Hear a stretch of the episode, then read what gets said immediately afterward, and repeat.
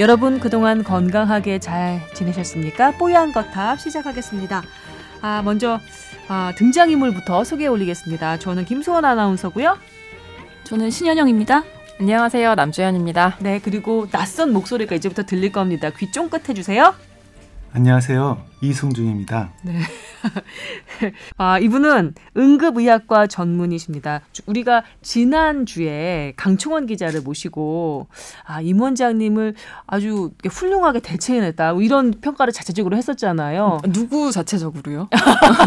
아니, 궁금해서. 어, 강청원 기자 자체적으로인가? 아니면 네. 김수원 선배 자체적으로인가? 저희는 그런 코멘트를 한 적은 없는데. 네, 하여튼 카톡으로 우리 함께 얘기를 해보도록 하고요. 어, 이번 주는 이승준 선생님을 저희가 모셨습니다. 소개를 좀 우리 신 교수님이 해주실까요? 아, 예. 이승준 선생님은 응급의학과 전문이시고요. 음. 현재 국립중앙의료원 중앙응급의료센터에서 근무하고 계십니다. 음.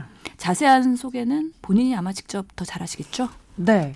어떤 일을 하시는 분인가요? 응급의학과 전문의 하면은 머리에 떠오르는 게 그 응급실에서 하얀 가운을 펄럭이면서 뛰어가는 그런 모습만 떠오르는데 드라마를 아. 많이 보셨어요. 네, 그렇죠. 뽀얀 거탑이나 아니면 기타 등등의 드라, 마 하얀 거탑 하얀 거탑이겠죠. 뽀얀 거탑은 우리가 하는 게 뽀얀 거탑이고 신 교수님 우리가 하는 이 방송이 뽀얀 거탑이고 예. 네, 김명미 씨 나왔던 드라마는 무슨 거탑? 하얀 거탑.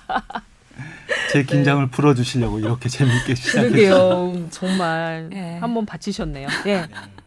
이 선생님. 네, 저는 국립중앙의료원 소속의 중앙응급의료센터라는 곳에서 일합니다. 중앙응급의료센터는 응급의료 체계 구축과 응급의료 서비스 향상을 위해서 어, 외상이나 재난 등 여러 가지 정책을 지원하는 공공기관입니다. 음. 거기서 저는 재난 응급의료 상황실이라는 곳에서 일을 하는데요. 음. 상황 전담 의사로서 이제 재난이 발생했을 때 디메시라고 의사가 출동하는 그런 재난 현장 의료팀이 있어요. 음. 거기에 현장을 출동시키는 업무에 의학적인 전문적인 판단으로 결정을 내려주는 그런 역할을 하고 있고요.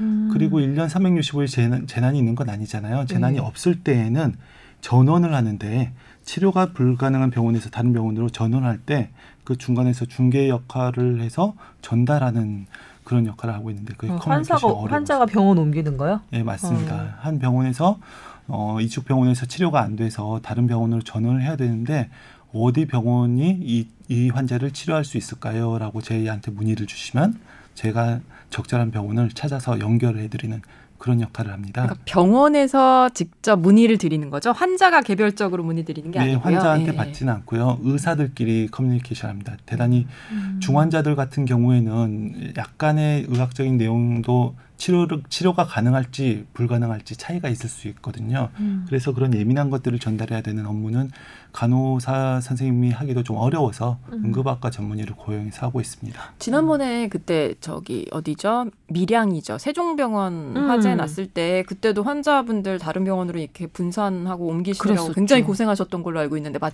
맞죠? 그런 아. 전원 업무도 도와주시는 거죠? 예, 맞습니다. 그런 어. 업무를 하고 있습니다. 그렇군요. 그러니까 어, 그 의료 현장 사고가 난 그 당사자가 아니라 당사 그 의료 현장에서 판단하는 것 말고도 이렇게 우리 이승준 선생님처럼 그 판단을 도와주시는 분이 파견 정도 되는 거라고 이렇게 이해해도 되는 건가요? 아닙니다. 제 직장이고요. 거기에 완전히 소속된. 직원이신 거죠. 아, 그러니까 그렇죠. 환자를 보지 않지만 그래도 응급 의료가 원활하게 연결될 수 있도록 뭔가 코디네이션을 하는 역할을 하는 정부기관인 거예요. 거죠. 그러니까 국립중앙의료원이 공공의료원이기 때문에 네. 정부의 직속 기관은 아니지만 아. 공공기관에 소속된 음. 보건복지부 어. 산하 의료기관이죠? 예, 예, 예. 그럼 준 공무원이라고 봐도 되는 건가요? 그런 걸로 알고 있는데 일반인입니다. 아 일반인이에요? 일반인이신 거예요? 아, 음. 신분이 어떻게 되시는 거예요? 그러면? 네, 저는 일반인이지만 공공의료에 현장에 계신다고 보면 되는 거 아니에요? 그렇죠. 네. 우리 의료계를 음. 크게 공공기관에 일하는 의사와 음. 민간기관에 일하는 의사로 나누었을 때는 공공기관에 있기 때문에 음. 저희 민간기관에서 일하는 의사들이 봤을 때는 준 음. 공무원이시거든요. 예를 들어서 음. 일산병원, 공단 산하에 있는 일산병원이나 음. 기타 그런 의료원에 계시는 분들은 공공기관에 있기 때문에 왠지 공무원의 녹을 먹고 있을 것 같다는 생각이 드는데 그런 면에서는 또 공무원일 수 있지 않나요? 그 월급 주는 체계가 국가인가요? 아니면 민간 기관인가요? 오, 상당히 아, 무서워. 상당히. 쑥 들어오는 질문인데요. 글쎄요, 제 고용주한테 물어보겠습니다. 아마도 어, 중앙응급의료센터는 보건복지부의 펀딩을 받아서 운영하는 기관이다 보니까 음. 제 월급도 거기서 나온다고 볼 수도 있을지 모르겠습니다. 네. 네. 그렇군요. 그러니까 센터에 앉아서 전국의 모든 상황을 음. 조정하는 되게 굉장히 중요한 역할을 한다고 이해하면 될 것 같아요. 아까 제 드라마 많이 본 저로서는 네. 지금 사실 솔직히 얘기하면 저희가 한 2, 3주 전쯤인가요? 임 원장님 수술하러 간다고 뭐 이렇게 음. 얘기하면서 4주 전이 되겠다 벌써 그죠? 예. 네. 그러면서 어떤 분들을 이제 초대 손님으로 모셔서 임 원장님을 대체할까 뭐 이런 예. 얘기를 했었잖아요. 그때 제가 나 응급실에 대한 응급실에서 하얀 가운을 펄럭이면서 일하는 로망이 있다 그러지 네? 로망이 있다고 제가 그렇게 음. 얘기를 해드린 적이 있잖아요. 그래서 예. 이제 섭외하고 섭외하고 골라서 골라서 이제 모셔온 분이 우리 이승준 선생님인 거예요. 근데, 근데, 우리 지금 현재 가운을 안 입고 있어서 실망했다는 말씀을 하시는 거죠? 아니 아니 저는 왜 그 로망이 있는지 궁금해요. 아 그래요? 네. 드라마에서 뭐랄까 그런 촉박한 시간이 굉장히 음. 촉박한 상황에서 음. 생명을 살리기 위해서 헌신하는 그런 음. 이렇게 좀 영웅처럼 그려지잖아요. 음. 우리 이 국종 교수님 얘기도 했었고, 예, 예, 예. 그랬는데 지금 이승준 선생님 모시고 설명을 들어보니까 어, 이분은 그 응급 의료계에 약간 뭐랄까 왜 상황실 음. 예, 왜 우리 경찰 상황실에서 이제 CCTV 쫙 해놓고 3번, 4번 하면서 이렇게 음. 보는 그런 거 있잖아요. 음. 그런 느낌으로 약간 다가오거든요. 예. 그렇다고 보면 되는 거겠죠? 네, 비슷합니다. 어, 더 이렇게 뭐라고 할까 멋지시네요. 음. 잘 오셨어요. 오늘 잘 부탁드립니다. 네, 반갑습니다. 환영합니다. 환영합니다. 감사합니다. 예, 네. 바쁘신데 와주셔서 감사합니다. 예. 그리고 우리 이승준 선생님께서 잘 해주셔야 우리 임채선 원장님 코가 훨씬 더 빨리 회복이 될 것 같아요. 긴장하시겠죠. 네, 저희 프로그램 안내를 조금 해드릴게요. 뽀얀거탑 첫 번째 부분, 그러니까 전반부는 우리 청취자분께서 어, 보내오신 건강 상담, 건강 관련한 문제들 해결을 해드리고 있고요. 두 번째 그리고 저희가 주제로 어, 삼은 여러 가지 의료 현장의 이야기들 나눠보는데요. 오늘은 아, 우리 이승준 선생님께서 초대 손님으로 오셨으니까 응급의학 관련한 여러 가지 얘기들을 후반부에 나눠보도록 하겠고요. 전반부는 우리 이 선생님과 같이 여러분의 건강 상담 진행을 해드리도록 하겠습니다. 그래도 되겠죠, 선생님? 네, 물론이죠. 네, 알겠습니다. 오늘 유난히 말씀들이 다 빠르신 것 같아요. 아, 저도 좀 그래요? 그런데 약간 뭔가 긴장을 한 걸까요? 새로운 게스트가 오셔서 그러면 느리게 듣기가 있습니다. 우리 팟캐스트에 느리게 듣기 그 버튼이 있거든요. 그거 드, 누르시면 훨씬 더 천천히 예, 들으실 수. 있으니까. 저는 원래 말이 빠르긴 한데 어. 원래대로 평소에 하는 것 같아요. 평소에는 좀 일부러 천천히 하려고 하거든요. 음. 분위기에 맞춰서 근데 지금 다들 빠르셔갖고 오늘 조금 빠르죠? 네, 제 속도대로 하고 있어요. 아 그래요? 네. 어. 여, 여러분 다시 한번 말씀드립니다. 그 좌측 하단부에 보면 속도를 조절하는 그런 버튼이 있어요. 더 빠르게도 들을 수 있고 느리게도 전혀 들을 예상치 수 있어요. 못한 전개예요. 그럼 아 그럼 우리 조금씩 천천히 갈까요?라고 네. 하실 줄 알았는데 갑자기 느리게 듣기 버튼. 그러니까 네. 그 느리게 들으면 이순전 선생님 속도만 너무 느려질 것 같기도 해요. 어 그러면 저희한테 맞춰주세요. 선생님, 이 선생님께서는 저희한테 맞춰주시는 것으로 네, 그렇게 하도록 하겠습니다. 자, 분위기 이상해질 때는 빨리 진행을 하는 거죠. 아, 이분은 질문 있습니다. 라면서 메일을 보내주신 분입니다. 골룸, 저희 뽀얀 거탑 첫 방부터 잘 듣고 있는 40대 문턱의 39살 남자입니다. 아, 매번 ASMR처럼 이 뽀탑을 들으면서 잠을 청하든가 아니면 흥미로운 기사거리면 이렇게 잘 듣고 있습니다라고 하셨는데 ASMR이 그 화이트 노이즈처럼 마음을 편안하게 해주면서 잠에 빠져들게 만드는 그런 백뮤직 같은 그런 음향 말하는 거죠.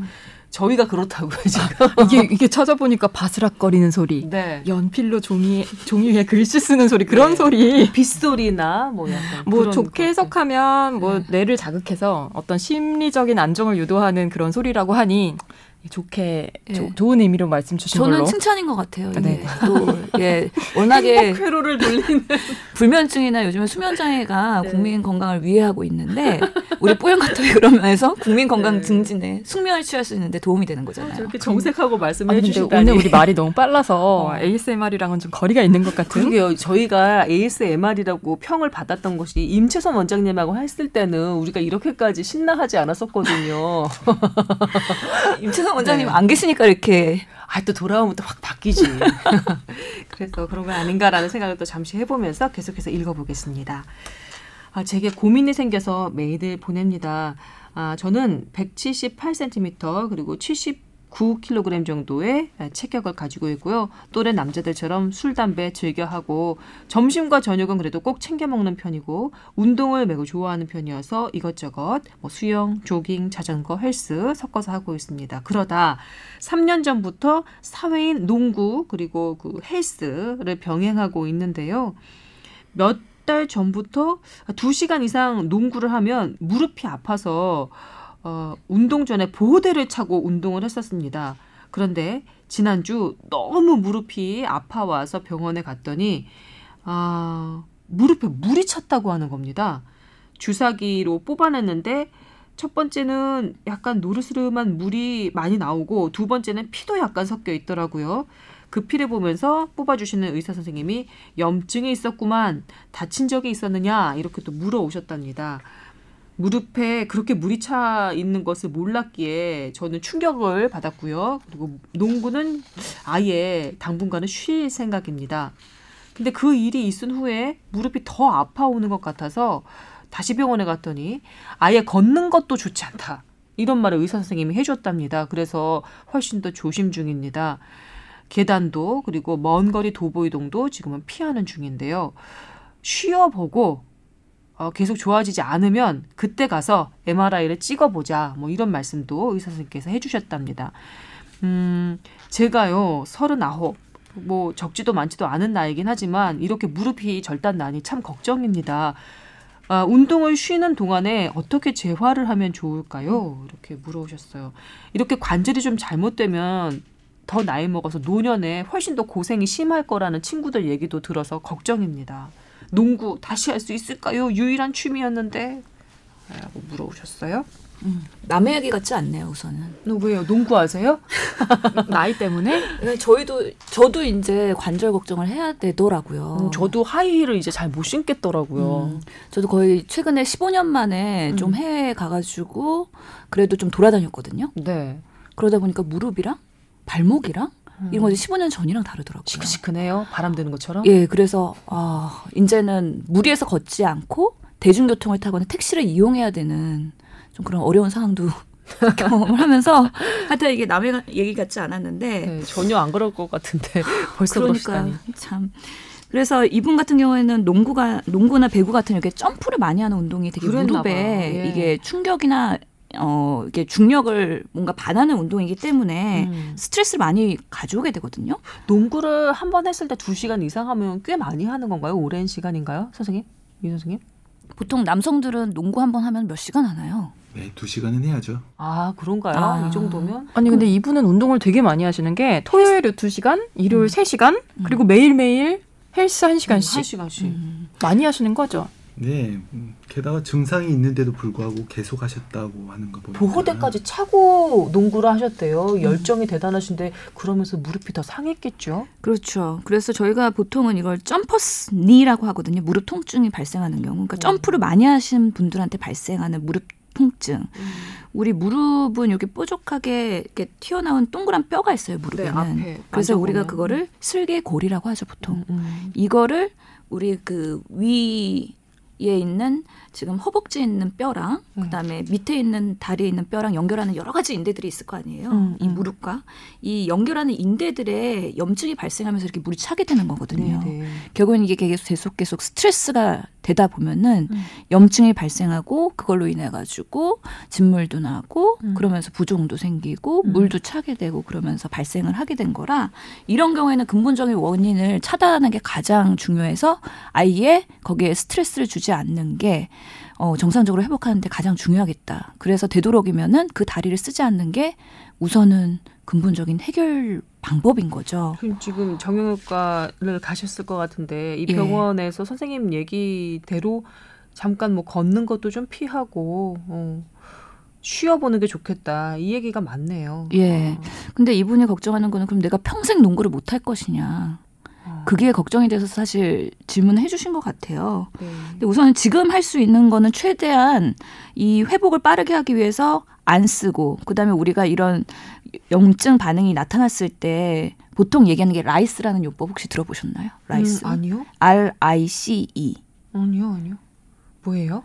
그거에 대해서 이승준 선생님이 설명해 주시죠. 음, 알파벳 철자 하나씩 운을 떼어 주시죠, 뭐. 음. 네. R. 네, rest 휴식하셔야 됩니다. 그래서 우선은 쓰지 말라는 거죠. 음? 제대로 스트레스를 주지 말고 휴식하라. 그다음에 I. 네, ice. 음. 즉 차가운 냉찜질이 도움이 됩니다. 그래서 지금 상태에서는 그 따뜻한 찜질보다는요. 우선은 부어 있고 염증이 가라앉기 까지는 우선은 ice bag apply를 하시는 게 우선은 염증 완화에는 도움이 될 것 같아요. 그 다음에 C 네, compression, 즉 음. 압박을 좀 하게 되면은 부종이 계속 진행하는 것을 막게 되고 그러면 움직임을 더 부드럽게 할 수 있기 때문에 음. 증상 완화에 도움이 됩니다. 그래서 운동하실 때 밴드를 하셨다고 하시잖아요. 아, 그거 말고도 우리가 일부러 더 움직이지 말고 마찰을 줄이기 위해서 그쪽으로 조금 고정을 하기 위해서 예, 여러 가지 뭐 밴드 요법을 한다거나 음. 뭐 심한 경우에는 기부스를 하기도 하잖아요. 이런 경우는 아니겠지만 음. 그런 것들이 다 뭔가 이런 염증 반응을 완화시키는 데 도움이 되기 때문에 아예 그냥 fixation 고정을 시켜 버리는 거죠. 근육을 못 쓰도록. 예, 그다음에 E는 elevation 즉 발을 들어 올리는 건데요. 예를 들어 무릎이라고 한다면은 어, 무릎 아래에 베개를 베거나 아니면 이불을 대서 어, 그렇게 하면 이제 올라가겠죠. 그렇게 네. 올려놓은 상태를 유지하게 되면은 붓기가 아래로 빠지게 돼서 증상 완화에 도움이 되고요. 음. 응급실에 오는 많은 환자들이 실은 이 RICE 요법에 해당이 되는 사람들이 많고요. 음. 어, 이분들한테 가장 중요한 건 휴식이다라고 제가 말씀을 드리는데 어, 휴식 안 할 수 있는 방법이 있나요? 라고 매번 말씀들을 많이 물어보세요. 휴식을 하라고 말을 했는데 휴식이 예. 안할 수 있는 방법이 있냐고. 네. 즉 이제 splint를 우리가 대드리게 되면은 splint를 대는 이유가 그게 움직이지 말란 뜻이에요. 그 관절을. splint가 뭐예요? 어, 뭐죠? splint 우리 부목, 같은 거. 거. 네. 네. 부목 대는 거. 네, 반기부스라고 하죠. 대부분 음, 알기로는 음. 그 목적이 어떻게 거기에 약효가 묻어 있거나 그런 게 아니잖아요. 음. 그래서 고정하는 효과, 그래서 휴식하는 효과가 가장 큰데 환자들이 이렇게 말하죠. 손가락 쓸 수 있게 해주세요. 밥 먹을 수 있게 해주세요. 음. 운전할 수 있게 해주세요. 쓰지 말라고 하는 겁니다. 안 쓰셔야죠. 라고 음. 설명을 많이 드리곤 합니다. 좌우간 휴식하는 게 가장 중요한 치료 원칙이고요. 음. 그래서 보면은 이것도 증상 단계가 네 가지가 있는데 1기 정도 진행됐을 때는 우선 운동 후에만 통증이 생기는 경우고요. 음. 2기 정도 진행이 되면 운동 중이나 아니면 운동 후에 동시에 통증이 생기는 거고 3기 정도 되면 이제 뭐 통증 때문에 움직이는데 제한이 생기는 거고 네 번째는 지속적으로 통증이 있기 때문에 뭔가 물을 빼야 되는 상황까지 가는 거죠. 음. 그래서 이거는 처음에 뭔가 사인이 있었을 때 운동 후에 통증이 있었을 때 조금 휴식하고 안정을 취했으면은 빨리 회복될 수 있는 있는데 음. 반복적으로 농구를 너무 사랑하시다 보니까 이렇게 되셨을 수가 있어서 아. 우선은 충분한 기간 동안 완전히 회복될 때까지는 아예 안 쓰는 게 좋으시고요. 음. 조금이라도 쓰면은 회복이 조금 지연되거나 그럴 수 있기 때문에 예, 예 마음을 좀 가라앉으시고 회복된 다음에 조금씩 점진적으로 운동을 다시 시작하더라도 그걸 천천히 진행을 하셔야 될 것 같아요. 저희가 만약에 이 지금 사연 주신 분 39살 남자분이라고 본인 소개해 주셨는데 이분이 제 남동생이잖아요. 등짝 스매싱 각입니다. 왜죠? 미련하게 병을 키운 거니까. 아 근데 이런 분들 많으세요. 저희 오빠도 아니 아무 이렇게 무릎에서 주사기도 했던데 물이 피가 섞인 물이 만 나와가지고 본인이 이렇게 충격 받을 정도라면 이, 런 분들 많고요. 아픈데도 요즘에 사회이냐고 하시자, 하시는 분들 많잖아요. 많죠. 어깨 안 풀고 그냥 무리하게 던져서 어깨 다치는 분들 진짜 많습니다. 저희 오빠. 저는 아는 사람이 배드민턴도 그렇게 좋아해요. 음. 근데 역시 준비 운동 없이 배드민턴 했다가 스매싱 하다가 팔이 부러졌다고 하더라고요. 남자분이신 거예요? 응, 남자분이. 정말 남자분들의 그 운동 사랑은 대단하신 것 같아요. 저는 스매싱도 날리면서 정말 너 그렇게 농구를 사랑하는구나 대단하다 그 열정이 하면서 칭찬해 줄 것 같기도 해요. 그래요? 역시 네. 신 교수님. 그러면 남자를 알아. 당근과 채찍을 같이. 근데 준비 운동 좀 충분히 하시고 예. 특히 어깨는 그게 가능하잖아요. 근데 음. 무릎은 제가 잘 모르겠어요. 무릎도 뭔가 이런 준비 뭔가 이렇게 풀면 조금 덜 다칠 수 있는 방법이 있을까요? 그렇죠. 우리 무릎 운동 하잖아요. 이런, 이런 식으로 손상이 이왕 가고 있던 진행이 음. 되고 있는 상황에서 준비 운동이 아니, 그러니까 아예 사전에, 아, 사전에. 예, 예, 나, 사전에. 나이 먹을수록 그쵸. 충분히 풀어주시고 하셔야 되는데 아마 이분도 그렇게 많이 안 하셨을 네. 것 같은 느낌이 좀 있습니다. 실은 이 계절에 이렇게 오시는 분들이 흔해요. 무슨 말인가 하니 어, 날씨가 좋아지게 되니까 이 나이대 분들이 주말에 운동을 하시게 돼요. 평상시에 안 하시던 분들이 음. 직장인들이 주말에 휴식 시간 때 이렇게 운동을 하시다가 손상 당해서 오는 경우들이 많아서요.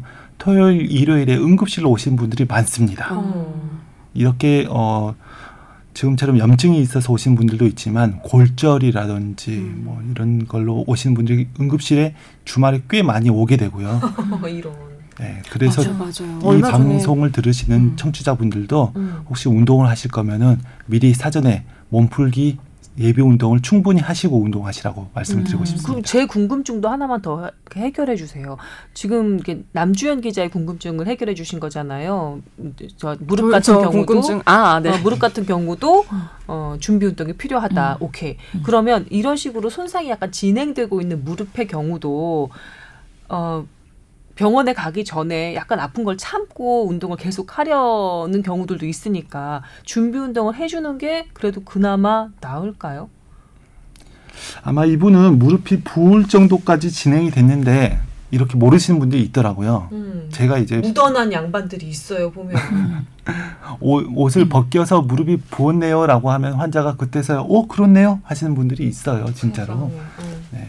그리고 음. 일시적으로 이렇게 염증 반응이 있다가도요. 음. 또 쉬면은 또 좋아질 수도 있거든요. 어느 맞아요. 정도의 음. 초기 단계에서는 음. 그렇기 때문에 그럴 때는 조금씩 상태를 보면서 음. 그렇게 풀어주면서 운동을 하는 건 가능할 것 같은데 특히나 농구는 워낙에 가격 한 운동이기도 하고 점프를 음. 하면서 이 무릎에 뭐 신전 그러니까 굽혔다가 폈다 하는 여러 가지 근육들을 사용하기 때문에 그 일시적인 충격이 워낙 큰 운동이긴 해서 이런 운동보다는 조금 그래도 덜 충격적이고 조금 안정적인 운동부터 다시 돌아가는 게 어떨까 하는 생각도 해봅니다. 네.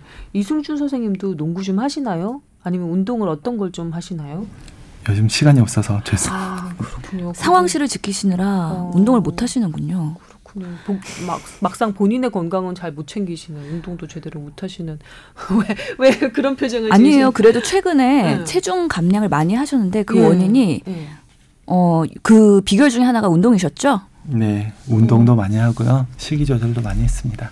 그때는 무슨 운동 하셨어요? 헬스 하셨겠죠? 네, 맞습니다. 러닝머신 많이 했었죠. 예전에는 이렇게 헬스하시지 않으셨던 걸로 알고 있습니다. 어. 아니 그러면 음. 어, 그 러닝머신 트레드밀에서 뛰셨다는 얘기 같은데 그때는 네. 어떤 식으로 그것도 사실 무릎에 부담을 좀 주는 운동이잖아요. 이승준 선생님은 어떤 식으로 준비 운동을 좀 하고 하셨어요? 아, 안 다치게 하기 위해서? 아 자기 역량에 맞도록 하는 것이 가장 중요하죠. 근데 본인의 역량을 본인이 잘 모르잖아요. 사람 힘들면 안 해야죠. 근데 음. 운동이 안 힘들 수가 있나요? 솔직히. 그러니까 힘들다는 게 조금씩 운동량을 즉 관절이라든지 근육에 무리가 되지 않는다라는 느낌이 드는 만큼 음. 그리고 매일 조금씩 늘려가는 방법을 하는 게 좋을, 좋을 거라고 생각합니다. 그래서 본인도 그렇게 하셨고요? 음, 네. 그런다고 제가 운동을 잘하는 것처럼 들리는데 그렇지 않습니다. 그러니까 저도 사실 애를 안고 육아를 하다 보니까 허리 디스크에다가 무릎 관절에다가 손목이 나가고 그래서 어. 이 엄마들도 만만치 않게 관절이 그렇죠. 손상이 많이 가거든요. 특히 손목 아파다고 네. 하는 분들 많아요. 그래서 출산 후에 살을 빼야 되는데 이게 집에서 이제 가까운데 뭐 뛰거나 걷거나 이런 걸 하면서 하고 싶은데 오히려 관절에 무리가 갈 것 같아갖고 운동에 많이 제한이 되더라고요. 음. 참 그런 어려움이 있어가지고 그럴 때는 사실 중력을 반하는 운동보다 수영이나 이런 것들이 되게 좋긴 하거든요. 음. 근데 참 수영장에 가는 시간을 내는 것도 쉽지가 않기 때문에 음. 하여튼 건강하게 살려는 노력을 하려면은 엄청나게 많은 에너지와 정말 그런 동기부여가 있어야지 가능한 것 같다고 생각이 들어서요. 그럼 청취자 여러분께 그런 그 팁을 좀 전해주세요. 왜냐하면 신 교수님 바쁜 걸로 유명하고요. 그다음에 남자애들 둘을 지금 꼬맹이를 키우고 계시잖아요. 그런데도 산 후에 몸매가 완벽하게 하신 분이란 말이죠. 도대체 그러니까요. 어떻게 했는지 팁을. 그래서 사실 가장 큰 두 축이 운동이랑 식이 조절이잖아요. 음. 우선은 저는 너무 바빠갖고 잘 못 먹었어요. 아유 참.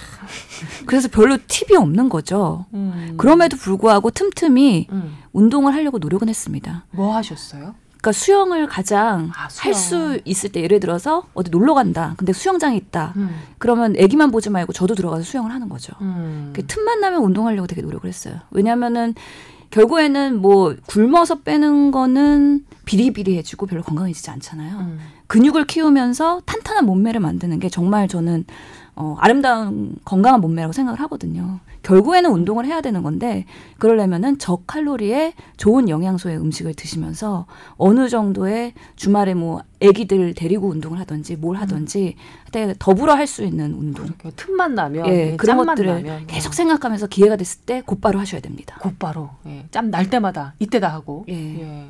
너무 작정하고 어디 가서 옷 챙겨 입고 헬스장까지 가는 것도 그것도 또 일이니까 바쁘실 때는 돈도 시간도 그리고 육아에 대한 서로 이렇게 다툼도 생기고요.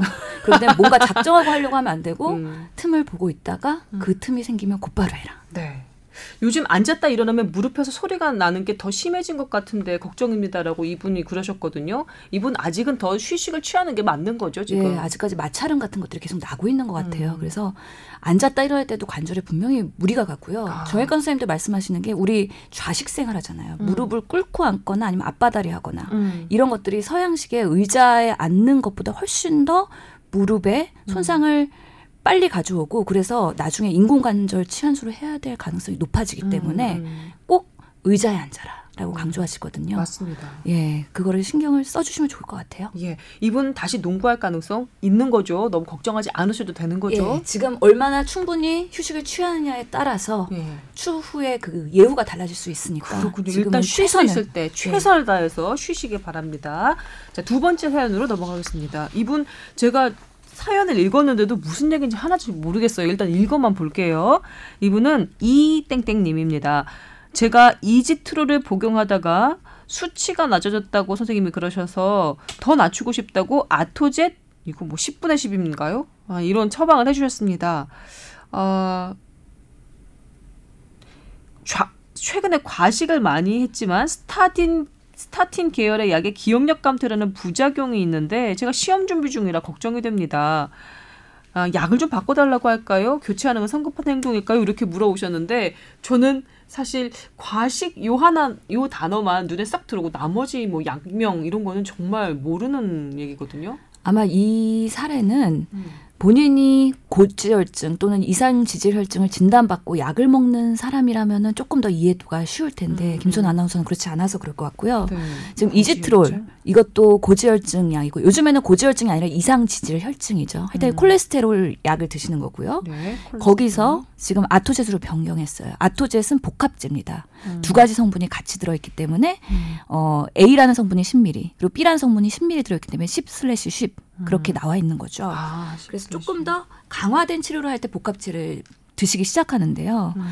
어, 아쉬운 거는 이분이 지금 현재 콜레스테롤 수치가 각각 뭐 좋은 콜레스테롤 HDL, 나쁜 콜레스테롤 LDL, 그리고 중성 지방의 몇 음. 이런 것들이 어, 어느 정도인지를 정보를 주셨으면 저희가 좀더 어, 상담을 잘 해드릴 수가 있을 텐데 그냥 약물 이름만 알려주셔서 판단하는데 조금은 한계가 있습니다. 그래서 전반적인 얘기를 해드리면 우리가 콜레스테롤이 높아서 또는 정상치를 벗어나서 치료를 하게 되면 음. 기본적으로 우리가 LDL이라는 나쁜 콜레스테롤을 떨어뜨리는 거를 1차 목표로 합니다. 네. 이거를 떨어뜨릴 때 쓰는 약제가 가장 흔한 게 스타틴 계열입니다. 음. 그다음에 스타틴을 쓰게 되는데 이분이 처음에 드시고 계시는 이지트롤이라는 건 스타틴 계열은 아니고요. 음. 에제티미브라는 그 이후에 나온 어, 치료제거든요. 음. 그래서 1차 치료제는 아닌데 그것만 드시고 계시는 부분이 사실 저는 좀 궁금하긴 하고요. 음. 스타틴이 인지 기능 또는 기억력에 감퇴 우려가 있어갖고 지금 걱정을 하시고 계시는 것 같은데 네. 그런 기억력 감퇴와의 연관성에 대해서 일부 보고가 있었습니다. 예전에 리피토나 음. 이런 화이자에서 나온 약들이 어, 복용을 했더니만 기억력이 감퇴되더라. 음. 근데 그 약을 끊었더니 다시 좋아지더라. 음. 그런 케이스 보고가 되면서 어 스타틴이 그런 기억력장애 문제가 있는 거 아니냐. 그래서 여러 가지 논란이 있었고 어, 연구가 됐었는데 결론적으로는 직접적인 연관성은 떨어지는 것으로 밝혀지긴 했고요. 아, 다만 일부의 사례에서 복용했을 때, 어, 내가 기억력이 감퇴가 된다? 그러면은 곧바로 끊으시면 되는 겁니다. 음. 그래서 뭐 관련해서 저희가 논문을 좀 찾아보니까 어, 그런 사례들을 호소하는 경우가 보통은 정말 그 약 때문에인지 인과관계를 판단하는 게 되게 어렵긴 하거든요. 예. 대부분 사람들이 새로운 약을 복용하게 되면은 본인의 건강 상태를 좀 더 유심하게 본다는 거예요. 음. 그래서 예전에 내가 깜빡깜빡 하던 건 잘 모르다가 새로운 약을 보니까 내 건강 상태가 어떻게 변화하지 관심을 갖다 보니까 어 기억력이 좀 감퇴되는 거 아니야? 좀 더 이렇게 예민하게 반응하는 음. 경우도 있기 때문에 그런 것들을 좀 셀렉션 바이러스라고 그 전문 용어로 얘기하기는 하는데 음. 그런 경우의 가능성도 있으므로 음. 우선은 의사가 스타틴 처방하고서는 그런 부작용 우려하는 환자한테는 처방 전에 기억력 감퇴나 여러 가지 관련 증상들을 충분히 물어보고 복용하고 나서 문진을 한 다음에 그 차이가 있는지 음. 변화를 보는 게 중요하겠다라고 얘기하고요. 대부분의 경우에는 그런 관련성이 떨어지기 때문에 과도하게 우려를 할 필요는 없다고 되어 음, 있습니다. 그렇군요. 일단 선생님께서 설명해 주신 걸 좀 잘 들어보시고요. 그리고 어, 무엇보다 너무 과하게 걱정하지는 않으셔도 된다는 그런 얘기 해주셨습니다. 그래서 우리가 그 콜레스테롤 조절하는 건 되게 중요하죠. 이게 음. 만성 질환의 그 대표적인 질환 중에 하나고요. 그리고 심혈관 질환을 유발시킬 수 있는 게 또 콜레스테롤이잖아요. 음. 콜레스테롤이 점점 많아지면 동맥경화가 일어나고 혈관을 막게 되고 그러면 뭐 심근경색이나 뇌혈관의 그런 질환까지도 유발할 수 있기 때문에 미리미리 이런 높은 사람들은 사전에 예방을 하는 게 중요해서 왜 우리 건강검진에도 콜레스테롤 네. 수치를 체크하게 되는 거잖아요. 음. 근데 지금의 치료가 적절한지에 대해서 고민을 하신다면 저희가 그거는 뭐 개입 개인별로 판단할 수는 없지만 보통 약물 치료의 원칙에서 아까 스타틴을 1차 치료로 한다고 했지만 여러 가지 이분의 가족력이나 음. 과거력을 보고서는 이 사람이 10년 이후에 심혈관 질환 발생이 몇 퍼센트나 될 것이냐 이런 것들을 계산한 공식이 있습니다. 음. 그래서 내원을 하시면은 뭐 연령이나 성별 그리고 인종, 그리고 콜레스테롤도 여러 가지 레벨이 있고 혈압이나 아니면은 그 당뇨나 아니면 흡연력 이런 것들을 체크를 해서 이분의 10년 후에 심혈관 질환 발생도를 퍼센트로 나누고요. 이 사람이 10% 이상인지 20% 이상인지에 따라서 얼마나 더 적극적으로 콜레스테롤 수치를 조절할 것이냐 이런 것들 그리고 약물 치료를 얼마나 더 강화할 것이냐 이런 것들이 판단이 되거든요. 음. 그 때문에 그런 정보들이 있어야지 좀 더 어, 판단이 될 것 같고 아마 가장 주치의가 처방하신 주치의가 가장 잘 알고 있지 않을까 생각이 듭니다. 네. 제가 지금 신 교수님 얘기를 듣고 나서 떠오른 건데요. 의사 앞에서 자신의 병에 대해서 설명할 때 지금 상황을 갖다 자세히 예, 좀 그 알려드리는 것도 중요하겠지만 조금 전에 가족력에 대한 얘기 하셨잖아요. 우리 네. 엄마 아빠가 똑같은 병이 있다든지 음. 아니면 내 동생들과 나 증상이 똑같다든지 그런 얘기도 좀 해주는 게 그 제대로 된 그 판단을 하는데 그 그 의사 선생님께서 제대로 된 판단을 하는데 훨씬 더 좋은 그 정보가 될 것 같네요. 예, 매우 중요합니다. 그런 암이나 아니면은 뭐 결핵이나 간염이나 뭐 음. 콜레스테롤이나 여러 가지 만성 질환에 대한 과, 가족력을 말씀해 주시면 저희가 뭐 검사를 하거나 건강 검진 어떤 걸 해드릴까 권고를 해드릴 때에도 음. 가족력이 있으신 분들은 기본 우리 국가나 그런 가이드라인보다 좀 더 빠르게 음. 어 저, 빠른 연령에서 시작을 할 수도 있고 좀더 네. 자주 체크를 할 수도 있거든요. 네. 그렇기 때문에 그런 상황에 따라서 맞춤형으로 건강검진이나 아니면 진료실에서의 그런 어, 평가가 이루어져야 된다고 오, 생각이 듭니다. 예, 가족력 정보가 치료 계획을 세우는데 이게 바탕이 또 되는군요. 그렇죠. 어. 이 환자 같은 경우 시험을 준비하고 있다는 그런 이야기를 의사랑 상의를 하는 게 좋았을 것 같아요. 음. 의사 선생님도 상당히 고민을 더 했을 것 같고 음. 또 근거가 높진 않지만 뭐 코엔자임 큐텐 같은 경우에는 이런 경우에 생기는 기억력 감소를 완화시켜주는 역할을 한다고도 하니까 어, 이런 걸 고민해 볼 수도 있고 아, 음. 이런 말씀을 안 하신다면은 의사 선생님이 전혀 몰라서 음. 네, 고려를 해줄 수가 없거든요. 그래서 의사를 만날 때 이런 자기의 상태들을 여러 가지를 상담을 같이 하는 게 음. 본인한테 이득이 될 거라고 생각합니다. 그래서 뽀얀거탑이 중요한 거예요. 왜냐하면 의사 앞에서 내 병에 대해서 내 그 증상에 대해서 설명을 할 때 어떤 어떤 것들을 좀 말씀을 드려야 내가 제대로 된 판단을 얻을 수 있겠다는 거를 알고 들어가서 병원에서 상담을 받는 것과 전혀 모르는 상태에서 저는 지금 약간 고지혈증이 있습니다. 정도의 단순한 정보만 제공하는 것과 의사 선생님한테 들을 수 있는 그 정보의 그 판단의 질 자체가 달라질 것 같거든요. 지금 만약에 아 고지혈증이 나한테 있는 것 같아. 내지는 우리 가족력에 고, 고지혈증이 있는 것 같아.라는 청취자분께서 지금 이 상황을 이 내용을 들으셨다면 아마 다음 번에 병원에 가서 얘기할 때 훨씬 더 풍성한 그러니까 풍부한 정보를 제대로 그 의사 선생님께 정, 전달할 수 있을 것 같아요. 그래서 뽀얀거탑을 들어주시는 게 이게 아, 아까 뭐였지? ASMR 그 차원을 넘어서는 그 차원을 넘어서는 그런 질이 된다 이렇게 생각을 또 합니다. 사실 저번에도 말씀드리긴 했는데요. 제가 지금 이렇게 설명하는 것처럼 진료실에서는 다 설명을 할 수는 없습니다. 음.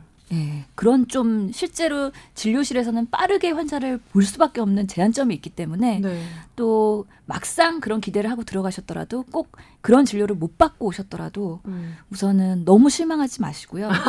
지금 우리나라 의료 시스템들이 뭐 심층 진찰료든 뭐든 교육 상담료든 이런 것들이 계속 신설이 되면서 뭔가 3분 진료를 안 할 수 있는 진료 환경을 만들려고 정부나 우리 의료계가 노력을 하고 있거든요. 음. 그래서 조금은 조금 인내를 가지시고서는 네. 예 그렇게 진료를 받으시는 것도 하나의 팁이 되겠습니다.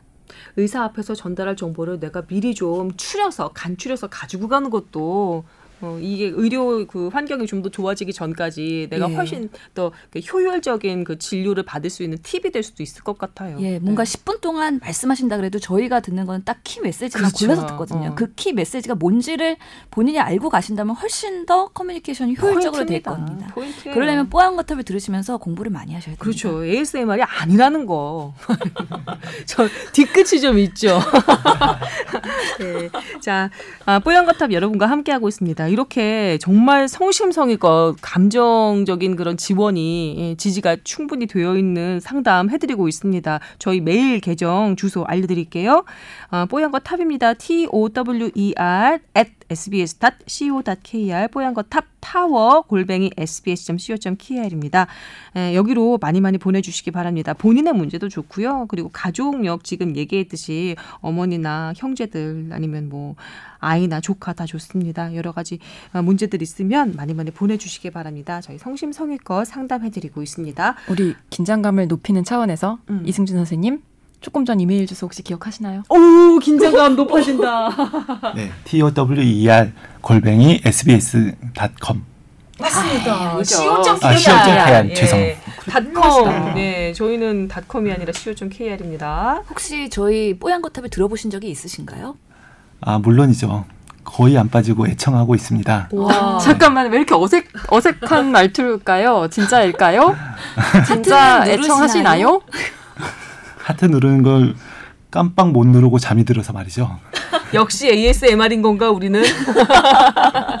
하트 누르고 잠들시기 전에 누르셔야 될것 같은데. 네. 네. 아니 여튼 근데 제가 네. 잘 해드리고 싶은 마음이 막 이렇게 샘솟는 게요. 지금 이승준 선생님 오셔가지고 우리 여자들 세 명 앞에서 좀 그 곤욕을 치르시는 것 같은 그런 느낌이 그쵸. 자꾸 들어서 임 원장님은 워낙에 많이 경험해 보셨으니까 음. 그렇지만 근데 임 원장님보다 예. 훨씬 더 그냥 자연스럽게 녹아드는 느낌이 좀 있는 있는 것 아닌가요? 임 원장님 약간 음. 우리끼리 막 이러고 있으면은 음.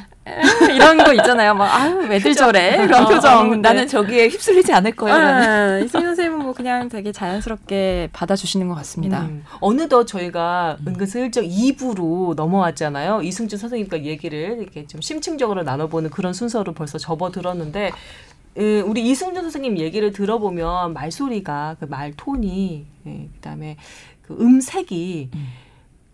아, 아주 위중한 응급 환자가 들어도 뭔가 뭐랄까 마음에 좀 뭐랄까 위안이 되는 좀 진정시키는 그러니까요. 그런 효과가 있는 음성인 것 같아요. 네, 저도 말씀드리려고 했는데 응급의학과 전문의다 그러면 되게 터프하고 음.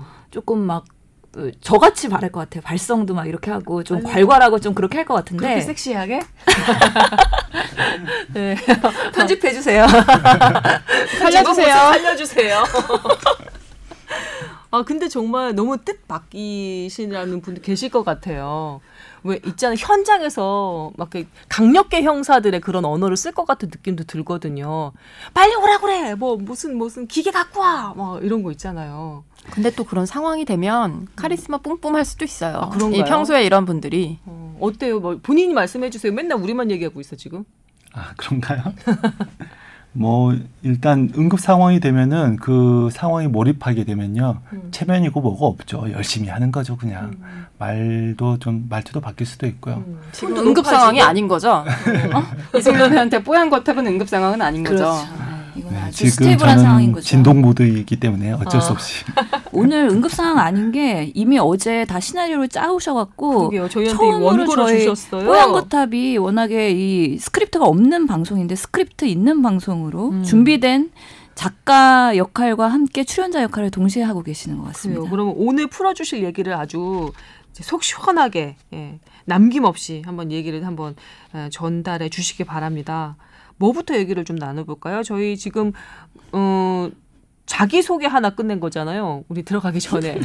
예. 그럼 하는 업무와 특징, 한국형 중증도 분류 체계에 대해서 뭐 이렇게 쫙 적어 오셨는데 어려워요, 너무 어려워. 어렵습니다. 그냥 가장 쉬운 말로 쉽게 질문을 드리면 어떨까요? 우리 다 사실 응급실 간 경험이 대부분 있을 음. 거고요. 응급실에서 궁금했던 것들 있잖아요. 저만 해도 저만 해도 장, 올, 올해구나. 올해 한번 저희 아버지를 모시고 갔었는데, 음, 음 되게 고민을 하다가, 119를 부를까 하다가, 고민하다 그냥 제가 차를 타고 제가 모시고 갔어요. 어, 그래서 그런가? 아니, 아마 아버지 상태가 좋아 보여서 그런가? 별로 이제, 음, 찬밥 취급받는 환자분이셨던 거죠. 네. 그래서 분명히 뭔가 환자를 분류하는 체계가 있을 것 같긴 한데, 음. 이게 이 구급차를 타고 가면서 이제 구급대원 분들이 뭔가 정보를 주고 이 상, 사람이 굉장히 위험하고 위급한 상황이라는 걸 그런 거 인폼을 줘야만 좀 신경을 써주는 건가? 좀 궁금했거든요. 음. 그런 것들 어떤 식으로 환자를 분류하는지 뭐 음. 기준이 있는지 그런 거 설명해 주시면 도움이 될 것 같아요. 네. 뭘부터 뭐부터 말씀드릴까요? 일단 1년에 어, 응급실 이용 환자가 전국 다 해서 1,075만 명입니다.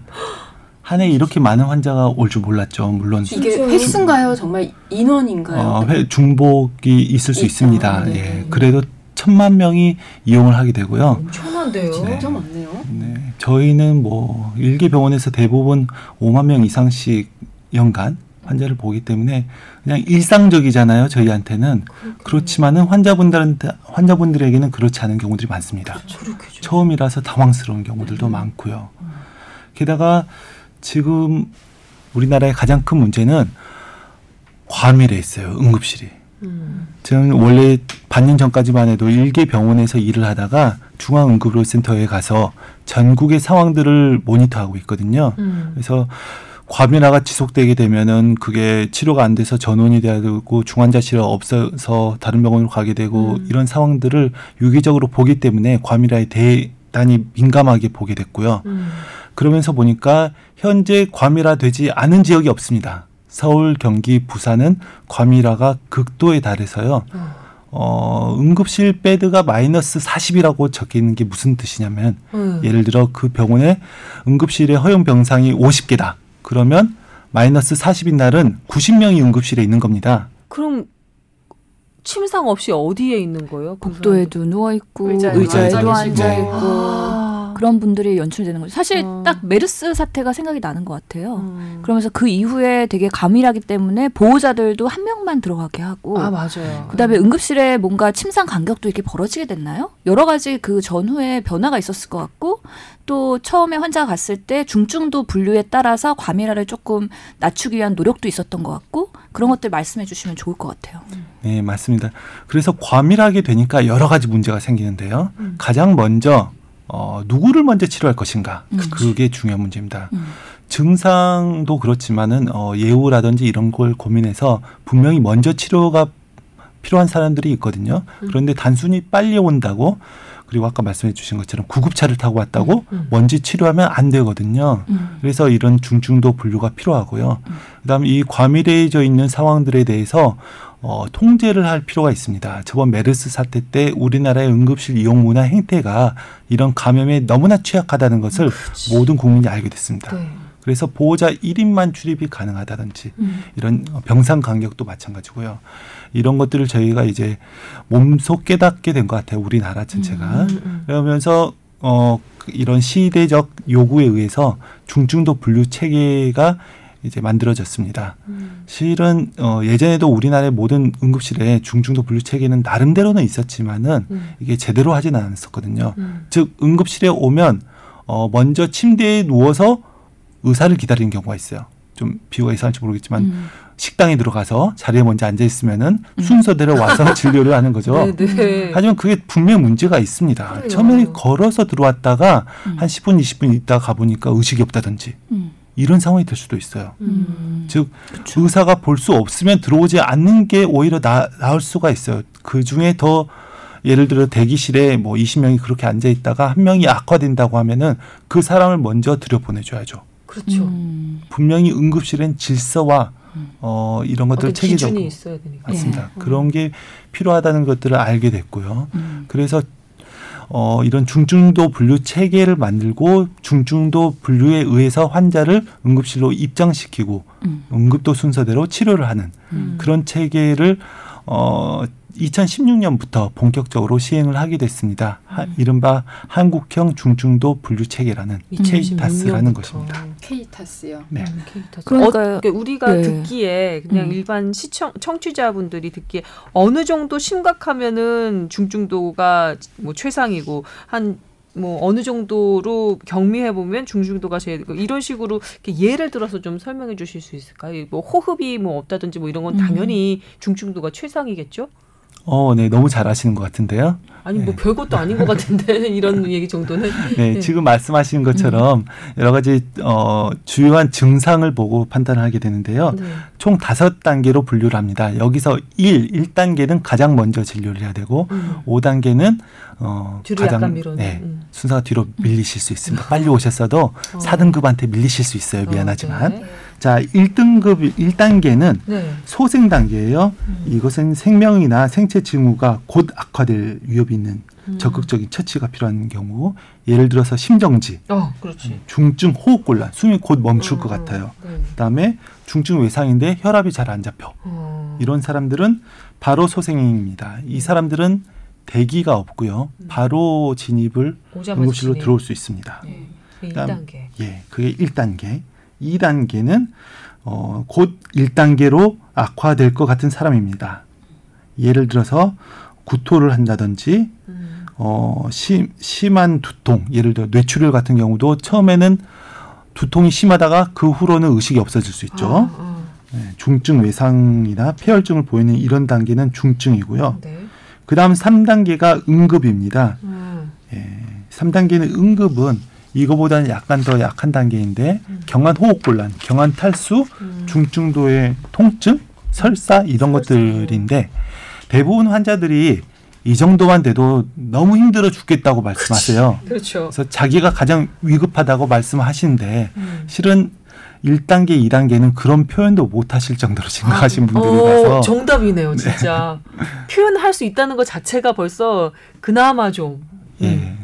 음. 낫단 얘기니까. 네, 본인이 생각하실 땐 정말 힘드시고 그렇지만 미안하지만은 그거보다 더 응급한 환자들이 응급실에는 있습니다. 그렇겠죠. 그런 사람들이 먼저 들어가게 돼 있고요. 네. 4단계는요? 예. 4단계부터는 어 준응급이라고 해서 여기서부터 응급하지 않은 것으로 판단하고 아. 5, 5단계는 비응급입니다. 음.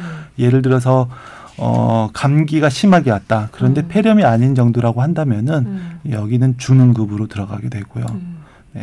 네. 밖에 탈수 증상 없는 뭐 단순 설사나 약 처방만 받으러 오셨다든지 음. 상처 소독 이런 분들은 5단계가 됩니다. 음. 5단계 분들은 어 진료를 너무 어 사람이 많으니까 다음번에 오셔도 됩니다. 외래로 오셔도 됩니다라고 어 응급실에 진료를 안 보는 것을 권유하기도 해요. 아, 돌려보내기도 해요. 네. 아. 여기서 뉘앙스 전달의 차이에 따라서 진료를 거부했네라고 간혹가다 화를 내시는 분들도 아. 계시는데요. 음. 이제 대기 환자가 그렇게 많은 응급실이라면은 음. 당연히 이런 것들이 좀 작동을 하거든요. 제가 아주 근래에 세브란스 응급실에 간 적이 있었거든요. 음. 중증도 분류를 먼저 받게 하더라고요. 음. 어떤 그 사무실에 진료실에 먼저 들어가서 뭐 이런저런 혈압 같은 거 체크하고 음. 증상을 물어봐서 중증도가 어느 정도 되는지 팔에 이렇게 색깔로 표시를 해서 응급실에 이제 대기를 하게 시키더라고요.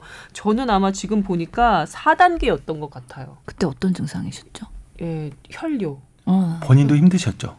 죽는 줄 알았어요. 음. 정말 죽는 줄 알았어요. 음. 죽겠으면 막 12시 넘어가지고 음. 택시 해바 타고선 막 가서 음. 너무 떼굴떼굴 굴렀었거든요. 음. 너무 아파서. 근데 갔는데 보니까 4단계네요. 음, 4단계였던 그래서 대기 시간이 얼마나 되셨었나요? 그때 당시는 음. 세브란스에 별로 대기하는 환자가 없었어요. 음. 크게 많이 기다리지는 않았어요. 저희가 4단계는 1시간까지 대기할 수 있다라고 규정하고 있습니다. 네, 1시간. 한 1시간 정도 대기했던 것 같아요, 음. 저도. 어, 네. 음. 근데 한 2단계와 3단계 중간쯤에 계신 분들이 있을 것 같거든요. 음. 두통 같은 걸 호소하시는데 사실 뭐 CT 같은 거 촬영하지 않으면 과연 이게 뭐 뇌출혈이나 어떤 뇌 졸중에 그로 인한 두통인지 아닌지 그런 것들은 되게 고민이 될 것 같은데. 그렇죠. 근데 지금 이 케이타스 분류를 간호사들이 하고 있는 거죠? 네. 외국도 그렇고 우리나라도 그렇고 어, 중증도 분류를 어, 하도록 가장 권장하는 사람은 어, 가장 경험이 많은 응급실 간호사로 이야기를 하고 있습니다. 음. 그런데 의사가 할 수도 있고요. 그건 병원마다 다를 수 있습니다. 이게 좀 트레이닝이 필요하지 않나요? 요 분류하는 게 자, 사실 간호사 선생님들 여러 가지 뭐 공부를 많이 하시지만 이거를 위한 좀 전문적인 공부가 뒷받침이 돼야 될 것 같은데요. 네. 네. 임상 경험이 좀 있는 그런 이 응급실에서 많이 좀 경험 어, 그 일을 하셨던 간호사 네. 맞습니다. 실은 걸어 들어오는 모습을 보고 진단명을 대충 추측할 수 있을 정도로 음. 감이 뛰어날 수 있는 그런 어, 경험이 많은 간호사가 해야 되고요. 음. 그 다음에 이 증상을 17개의 주증상 대분류해서 150개의 소분류로 나누다 보니까 음. 이 코드의 종류가 4,700개까지나 돼요. 아이고. 이것을 머릿속으로 알지 못하기 때문에 외우지 못하기 때문에 어, 이거를 어, 계산한 프로그램이 있거든요. 음. 즉 이걸 프로그램을 할 수 있도록 계산할 수 있도록 교육도 받습니다. 음. 그리고 이 교육을 한번 받으면 교육 이수증을 주고 4년마다 갱신하도록 하고 있고요. 그러니까 그래서 네, 아무나 교육을 하지는 않습니다. 이게 만들어진 지 얼마 안 됐긴 했기 때문에 아직 음. 얼마나 잘 만들어졌는지에 대한 평가는 안 됐다고 들은 것 같긴 한데 우선 다섯 단계로 나눌 때 객관적으로 얼마나 기준이 뚜렷하느냐. 사실 우리 남 기자가 말한 것처럼 뭔가 아리까리하게 2단계인지 3단계인지 또 평가하는 사람에 따라서 누구는 2단계 주고 누구는 3단계 주고 그럴 수도 있는 거잖아요. 그러면서 얼마나 신뢰도가 있는지 그리고 이게 증상으로 판단을 하는 건지 아니면 생체 징후 또는 진단명을 하는 건지 그거에 따라서 얘기가 달라질 것 같아요. 왜냐면 간호사가 진단까지 하는 데는 사실 음. 처음에 스크린만 하고서는 분명히 한계가 있거든요. 그런 측면에서 케이타스가 어떻게 만들어졌다고 생각하시는지. 예. 일단 증상입니다. 답은 증상이고 진단 말씀하신 대로 진단명은 알지 못한 상황에서 음. 증상을 가지고 분류하게 되고요. 음. 그다음에 환자 상태에 따라서 등급이 어 위나 아래로 조정이 되는 것 그런 기준들이 있습니다. 예를 들어서 어 열이 나는 감기 환자예요. 그런데 세살 삼개월부터세 살 이내 아이들은 1단계씩 올려줍니다. 어, 어디서 음, 더 위험할 수 있다는 거네요. 네, 열이, 그렇습니다. 고열이. 아예 그 소화의 특성 때문에 그렇고요. 음. 3개월 이내의 경우에는 음. 어, 무조건 2단계로 분류가 아, 되게 되거든요. 그렇군요. 3개월 이내에 38도 이상의 열로 오게 된다면은 2단계로 분류하고 음. 이런 특성을 조금씩 고려를 한 이런 세부 계산식이 있습니다. 음. 자, 이렇게 1단계부터 5단계까지 제가 알려드렸으니까 음. 어느 정도 감이 오실 거라고 생각하고 제가 한번 퀴즈를 드리겠습니다. 음. 어떠세요? 퀴즈인가요? 시험인가요? 네. 제 시험 없으니까 그냥 퀴즈인 것 같습니다. 네. 이미 사망해서 들어온 사람은 음. 어, 어떤 처치를 할 필요는 없잖아요. 그렇죠? 음. 그러면 이 사람은 몇 등급일까요? 분은 영안실로 가야 되는 거 아니에요? 질문. 응급실로 가야 되는 네. 게 아니라 사망 확인을 사망했다고 판단을 누가 한 건가요? 보호자들이 한 건가요? 아니면 의료진이 한 건가요? 네, 어 분류하는 입장으로 한번 돌아볼게요. 이 음. 사람이 돌아가셨어요. 사망 진단 확인하러 왔어요.라고 보호자가 얘기한 경우에 어, 보호자나 같이 오신 분이 그렇게 말을 하면서 들어옵니다. 네. 제가 자, 여기서 힌트를 드린 겁니다. 어 장례식장으로 가셔야 되는 게 아닐까요? 아니 근데 정말 그냥 힌트를 주셨다고 하니 음. 일반인 뭐 가족이나 그런 분들이 돌아가신 것 같아요라고 했을 땐 일단은 1단계로 1등급인가요? 1단계로 해서 확인을 한 뒤에 그걸 음. 판단해야 되는 게 아닐까요? 그냥 네 맞습니다. 정답이 역시 우리 정말 훌륭하십니다. 담당 기자 SBS의 어, 자랑 남주영 기자입니다. 힌트를 주셔서 우리는 그래서 궁합이 맞는 거야. 수준이 장난이 아니군요. 제가 너무 쉬운 문제를 가져왔나 봐요. 네. 단순, 1단계로 일단 해야 돼 1등으로. 맞습니다. 어. 단순히 응급도만 따진다면은 5단계겠죠. 왜냐하면 해, 어떤 처치가 필요하진 않잖아요. 급작스러운 처치가. 하지만 긴급도가 반영이 돼 있어요. 다시 한번 이야기할게요. 긴급도? 만약에 이 사람이 음. 사망으로 오인이 된 거고 음. 실제로 맥박이 약하게 뛰어가지고 어, 잘 안 만져지고 네네 음. 그런 거라면은 긴급하게 빨리 처치를 들어가야 돼요. 그래서 이 판단 자체가 긴급하다는 겁니다. 긴급도가 높아서 1등급입니다. 네, 응급실로 이렇게 사망자가 들어올 때는 119를 타고 오지 않겠어요? 119 그 구급 차 안에서 어, 숙 숙련된 구급 대원들이 맥박도 음. 보고 동공이 풀렸는지도 보고 호흡 체크도 하고 올 테니까 거기서 기본적인 그 사망 판단까지는 의사가 하더라도 구급 대원이 아 이 사람은 사망을 했을 것이다라고 벌써 그렇죠. 그래서 우리가 구급대원이 그렇게 모시고 오면서 DOA 환자라고 노티하면서 응급실에 들어오죠. DOA가 음. Death on Arrival. 도착할 때 아. 데스가 이미 되어 있는 상태라고 음. 하지만 그럼에도 불구하고 1등급으로 해야 돼요. 예. 음. 그리고 가끔씩 그런 기사 나지 않나요? 그 사망 진단 받고 음. 완전히 모든 게 정지되었기 때문에 장례식장을 갔다가 갑자기 음. 또 돌아오는 케이스들이 어, 가끔씩 일어나죠. 있죠. 음. 그렇기 때문에 그런 것들을 좀 심중하게 사망 진단을 음. 해야 되기 때문에 그렇군요. 제 답변이 맞나요? 맞습니다. 라자루스 신드롬이라고 음. 저도 가끔 경험합니다. 아, 정말요? 예. 네. 어 진짜요? 어 이런 이런 얘기 때문에 제가 네. 응급실 그 응급의학과에 대한 로망이 있었던 거예요. 저도 그래서 대변인 시절에 네. 그런 케이스가 발생하면 기자들이 네. 어 이거 의사들 돌팔이 아니야라는 되게 시선으로 저한테 질문하고 그런 케이스인데 그거 아 그건 미스터리의 영역이죠. 예. 그건. 근데 그런 신드롬이 분명히 있다는 거. 라자루스 신드롬 얘기 좀 해주세요. 예. 정말로 보셨어요? 네 번외편이지만 이야기 드리겠습니다. 어, 정말 좀 시간 어, 지금 없거든요. 스크립트 없어요. 스크립트 없는 얘기야. 원래 그런 얘기가 훨씬 더 재밌답니다. 네, 그래서요. 네, 부활한 예수를 뜻하는 나, 나사렛 나, 라자루스 신드롬이라고 하고요. 네.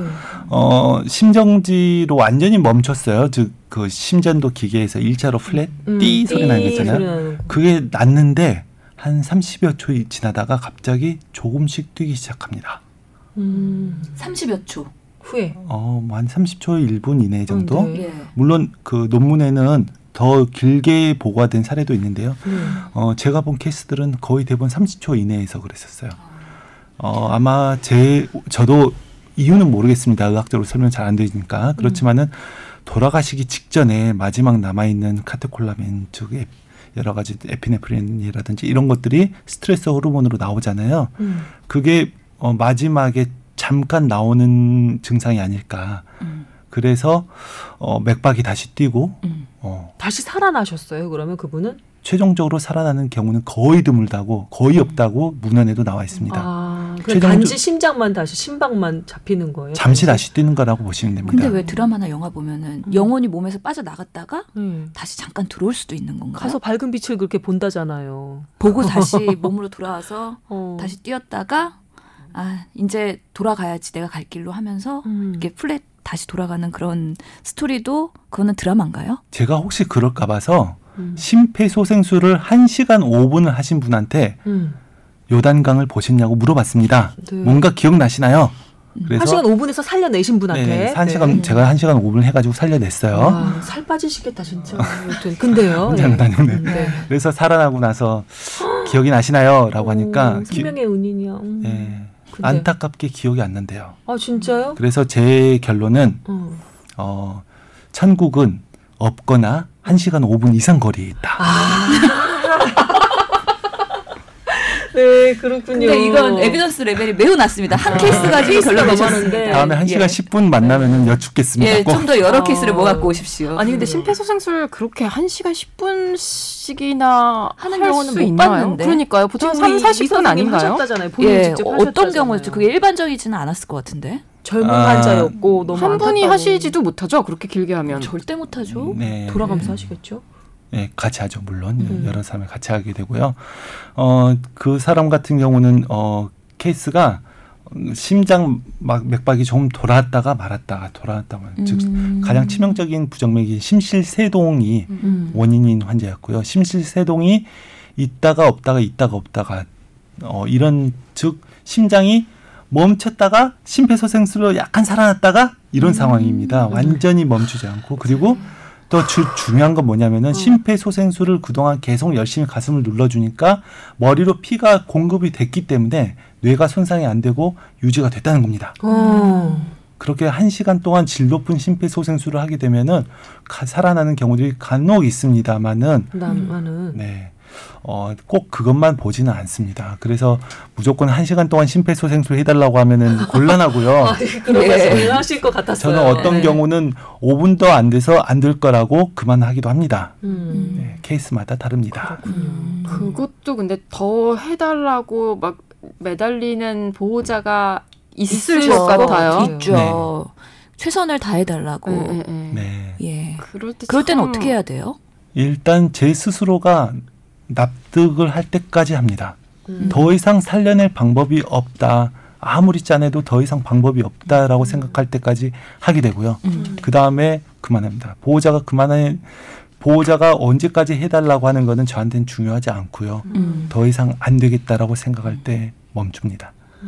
음. 그래서 심폐소생술 할 때는 팀으로 이루어져 있잖아요. 음. 그래서 그렇게 판단을 하는 사람이 딱 중심에 서고 음. 그다음에 번갈아 할 수밖에 없기 때문에 이게 한 사람이 5분 이상도 절대 못 하는 일이잖아요. compression 음. 한다는 것 자체가. 네, 2분을 권장하고 있습니다. 예, 2분 번갈아 가면서 계속 해야 되기 때문에 그래서 팀이 있어야 되고 또 뭐 에피네프린이나 여러 가지 주사를 놔야 되는 간호사가 있어야 되고 음. 그래서 팀으로 돌아가기 때문에 보통은 몇 명의 팀으로 구성이 되죠? 어, 약 다섯 명에서 일곱 명 정도 보시면 될 것 같습니다.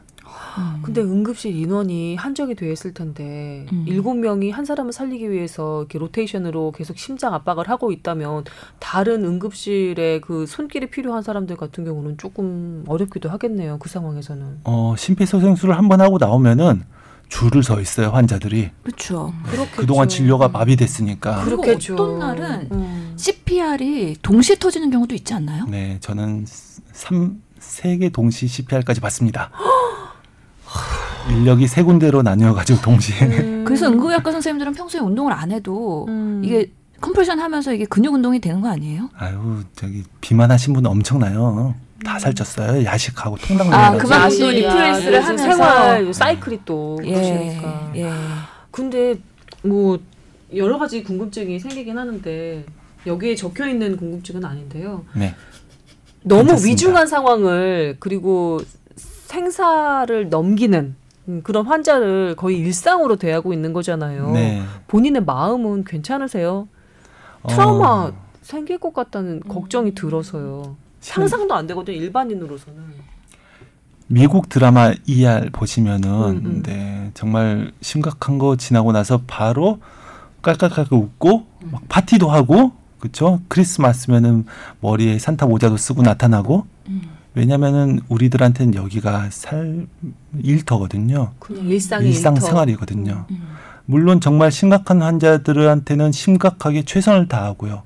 그다음에 돌아가신 분도 계시잖아요. 음. 그런 분들한테 마지막 예까지 다 해야 되지만은 그, 그런 분위기로 계속 일을 할 수는 없어요.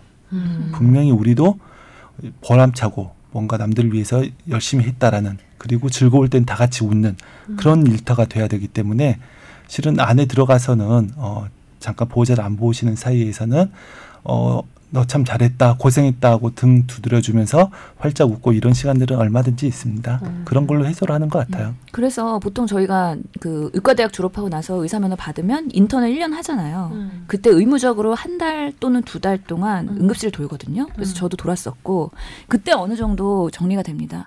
아 나는 응급실은 정말 못하겠어. 음. 그러면 응급의학과 못 하는 거죠. 나는 피 보고 수술하는 거 못하겠어. 그럼 내과 계열로 가는 거고요. 그래서 적어도 응급의학과를 지원했다는 선생님들은 그런 응급실의 분위기에 대해서는 크게 그런 정신적 트라우마나 뭔가 육체적인 그런 스트레스보다는 그거의 보람이나 의미를 찾는 선생님들이 주로 지원을 하시는 것 같아요. 그래서 제가 로망이 있었나 봐요. 그 보람이나 의미, 생사를 계속해서 그 관찰할 수밖에 없는, 목격할 수밖에 없는 사람이 느껴지는 그런 영성이 있을 것 같거든요. 음. 그러니까 초탈이라고 얘기하면 너무 막 종교적으로 가는 것 같아서 그렇긴 한데 산다는 게 가장 이렇게 뭐랄까 산다는 거에서 가장 중요한 게 뭔지를 계속해서 이렇게 어쩔 수 없이 보면서 살아야 되는 현장인 것 같거든요. 응급실이라는 게. 그래서 이렇게 목소리가 약간 성직자 같은 느낌이 들었는지도 모르겠어요. 고, 음, 아니 우리 고, 너무 이 이승준 선생님 한 분을 뵙고 응급의학과 선생님들을 전반적으로 일반화하면 안 될 것 같아요. 그렇죠. 그렇긴 하죠.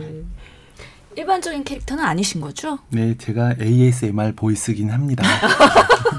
네, 이렇지 않은 응급의학과 선생님들이 더 많습니다. 아, 그렇군요. 예. 지금 제 그 머릿속에 있는 그 선입견들, 응급실과 응급의학과 선생님들에 대한 선입견이 강력계 형사의 그 약간 어그레시브한 그런 것에서 그 약간 생사를 초탈한 그런 영성이 가득한 성직자의 모습까지 되게 스펙트럼이 넓어졌어요 지금 음. 이승준 선생님을 어떻게 새로운 환상을 심어드린 것 어, 같아요 이승준 선생님께서 네. 녹음하면서 우리 김선 아나운서가 계속 이렇게 막 보면서 선망의 모습으로 막 오늘 너무 너무 기, 너무 이렇게 네. 표정도 좋으시고 리액션도 너무 좋으세요. 네, 제가 오늘 정말로 컨디션이 안 좋았거든요. 네, 방송 전과 지금. 어. 근데 지금 좀 살아나는 것 같네요. 어, 소생을 시켜드리고 계신데요. 좋은 기운을 이렇게 받는 느낌 이승준 선생님한테 예. 질문 몇 개를 빨리 후루룩 해결해 주시고 마감을 해야 될 것 같거든요. 벌써 시간이 다 돼가고 있어요. 음, 궁금한 것 중에 하나가 왜 빨리 입원하려면 응급실로 찾아가라고 그런 얘기들 흔히들 하잖아요. 그 맞는 얘기예요? 그렇지는 않겠죠, 설마.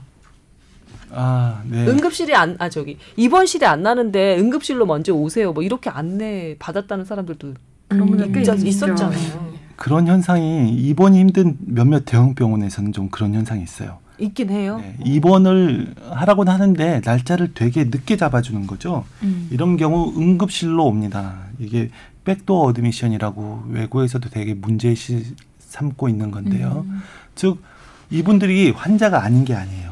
아프신 그렇죠. 분들이거든요. 예. 게다가 내일 모레 입원할 거라고 생각하면은 더 아프세요. 그렇죠. 그게 네. 얼마나 고통스럽겠어요. 그 며칠이. 참는다는 게 기다린다는 예. 게더 힘든 거죠. 그럼요. 그렇게 응급실 오시는 분들을 내쫓기도 쉽지 않거든요. 그렇죠. 진료 거부권이 없기 때문에 맞아요. 아픈 분을 다 보셔야 돼요. 네. 음. 어쩌다가 이런 분들이 좀 더 빨리 입원을 하게 된다면 실은 저희가 원하는 그런 방향은 아닙니다. 음. 하지만은 어, 이런 분들의 고통이라든지 어, 이런 걸 무시를 하지 못하고 입원을 하게 되는 경우들도 있게 되는데요. 만약에 이분들이 오늘 밤에 입원하셨다. 그런데 바로 담당 주치 교수를 만날 수 있느냐? 그렇지 않거든요. 밤에 보러 나오시지는 않겠죠. 음. 어차피 낮에 아, 밤에는 어, 전공의 선생님들 만났다가 낮에 그 교수님 회진이 있을 때나 보게 된다면은 결국에 만난 시간은 마찬가지거든요. 음. 하지만은 이제 응급실이 아니라 병실로 올라가시는 거긴 하지만 병실에 계시는 여러 부서들이 주말과 야간에는 일부 응급으로 운영하고 있는 거예요. 즉, 어, 간호사나 간호조무사라든지 음. 아니면 영상학 뭐이라든지 아니면 여러 가지 어 일을 도와주시는 그런 분들 있잖아요. 이분들도 최소만 근무를 하고 있단 말이에요. 음. 그리고 이분들이 근무하는 이유는 이렇게 밤과 주말에 발생하는 응급 환자를 보기 위한 응급의료 자원이거든요. 네. 네, 그거를 소모하고 계시는 겁니다. 그러게요. 네. 음. 그래서 정말 응급하지 않은 경우에는 왜 요즘에는 365 의원이나 야간 진료하는 의원급들도 많잖아요. 그런 데가 음. 오히려 더 빨리 빠른 처치를 할 수 있기 때문에 가시는 게 좋고요. 사실 저희 응급의학과 의사가 아닌 다른 의사가 응급의학과를 바라볼 때는 우리 김손 아나운서는 되게 로망처럼 보고 있지만 그런 비응급 환자들이 입원을 원해 갖고 오셔 갖고 다른 과를 연결하기 위해서는 처음에 응급의학과가 평가를 하고 정말 진단은 명을 내리고 해당 과 입원하려면 해당 과 전문의한테 또 노티하는 체계가 있거든요. 왜이 음, 환자가 음. 당신 과에 입원해야 되는지를 설득력 있게 근거를 대서 설명을 해야 되는데 음. 사실 그 과정에서 그런 해당과 전문의들이 음. 쉽게 납득하지 못하고 되게 응급의학과 선생님들이 애를 먹는 경우들이 많이 발생을 해요. 음. 왜 그러니까 그, 그 환자가 와서 음. 이 과로 넘겼는데 지금은 이, 이 과로 넘길 만큼의 그런 위급이 아닌데 뭐 이런 식의 예, 그렇죠. 얘기인가요? 우리는 어. 그래서 지금 당장 받기 힘들다. 어, 다시 한번 정리해 드리면 반사를 좀 할 수도 있는 거죠. 이 환자를 입원시켜 주세요라고 다른 선생님한테 요청을 제가 드리는 건데 음. 그럴 만한 근거가 없는 거예요. 음. 입원을 해야 될 사유가 명확치 않는데 환자는 입원해 달라고 제발 입원시켜 주세요 이러는 거고요. 음. 또 저한테 그렇게 힘들어하는 말을 했다라고 노티를 할 수는 없잖아요. 그래서 환자가 입원하고자 하는 그런 마음이 있으시고 그다음에 제가 입원할 근거를 찾아서 말을 드리는 건데 입원할 근거가 명확치 않으면은 받는 입장에서는 좀 당황스러우실 수 있어요. 그렇군요. 그래서 그 중간에서 연결하는 역할이 되게 어떻게 보면 정신적인 스트레스가 있는 역할이거든요. 그런 아. 것들을 응급의학과 선생님들이 하고 계시는 거고요. 음. 여러 가지 중증 외상센터도 문제가 나오긴 하지만 음. 외상센터가 왔을 때 응급의학과에서 보고 그 다음에 중증 외상센터로 연결을 시켜줘야 되는데 그 외상센터에서 충분히 지금 응급으로 수술할 수 있는 상황인지 음. 그런 여력이 안 됐을 때는 우리 안 된다라고 리젝을 해버리면 응급실에서 아무리 잘 봐준다 하더라도 그 병원에 입원할 수가 없거든요. 음. 그래서 이런 것들이 잘 해당 전문과랑 응급의학과랑 연계가 잘 돼야 되는데 음. 아직까지는 우리나라에서 그런 것들이 되게 어떻게 보면은 어, 응급의학과의 희생으로 되고 있는 부분들도 있고요. 그렇구나. 특히 중급, 중앙 응급의료센터에 있는 상황실에 그런 여러 가지 전원이나 여러 가지 업무를 코디네이션 한다고 있잖아요. 그렇죠. 그런 것들이 음. 잘 원활하게 이루어지지 않는 경우도 되게 많기 때문에 음. 어떻게 보면 되게 멋있어 보이기도 하지만 어떻게 보면 정말 정신적인 스트레스도 있는 직업인 것 같습니다. 그러게요. 제가 음. 뭉뚱그려서 로망이라고 좀 우스갯소리 넘게처럼 말씀을 드리긴 했지만 오늘 응급의학과의 여러 가지 애로사항에 대해서 조금 더 알게 되니까 예. 아, 글쎄요. 정말 힘든 현장에 계시는구나라는 걸 새삼 깨닫게 되는 것 같아요. 시간이 지금 거의 다 됐거든요. 마지막으로 오늘 이 얘기를 꼭 우리 포탑 친구들한테 꼭 남기고 가야겠다라는 게 있으시다면, 예. 우리 이수주 선생님께 좀 마이크를 드려서 듣고 마무리를 좀 했으면 좋겠는데요. 시청자 여러분, 포탑 열심히 잘 들으시고요. 청취자, 평상 청취자 여러분. 죄송해요. 저희 보이는 라디오는 아니더라고요. 네. 청취자 여러분, 포탑 열심히 들으시고요. 평상시에 건강 관리 잘 하셔서 응급실에 오는 일이 적도록 잘 관리를 하시는 게 제일 좋겠습니다. 응급실을 좀 찾지 말아달라고. 네. 참고로 평소에 건강 관리는 가정의학과에서 아. 임상 예방 서비스를 받으시면 그렇구나. 좋을 것 같습니다. 예. 자, 지금까지 가정의학과 전문의 신현영 교수님과 응급의학과 전문의 이승주 선생님과의 만담이었네요. 예, 만담을 드신 것 같은 느낌까지 드네요. 남 기자님 혹시 마지막으로 남긴 말씀 있으신가요?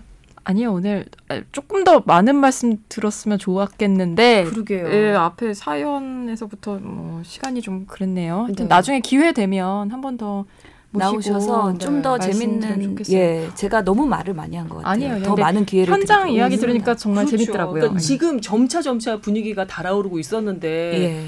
지금 한 40분 그 본격 주제를 40분 정도 한 거거든요. 네. 그런데도 여기가 더 무궁무진하게 남아 있을 것 같아서 보내드리는 마음이 너무 아쉽습니다. 예, 사실 뭐 닥터 헬기 얘기도 있을 수 있고요. 그럼요. 그런 신종 감염병 얘기부터 해서 음. 엄청나게 많은 일들이 있었고 음. 어, 그런 것들 아직 다 못 풀고 가시는 것 같아요. 안 되겠다. 다음 섭외해 보도록 할게요. 다음 시간에 모시겠습니다. 언제든 저희가 다음에 대본 없이. 와주시면 될 것 같아요. 예.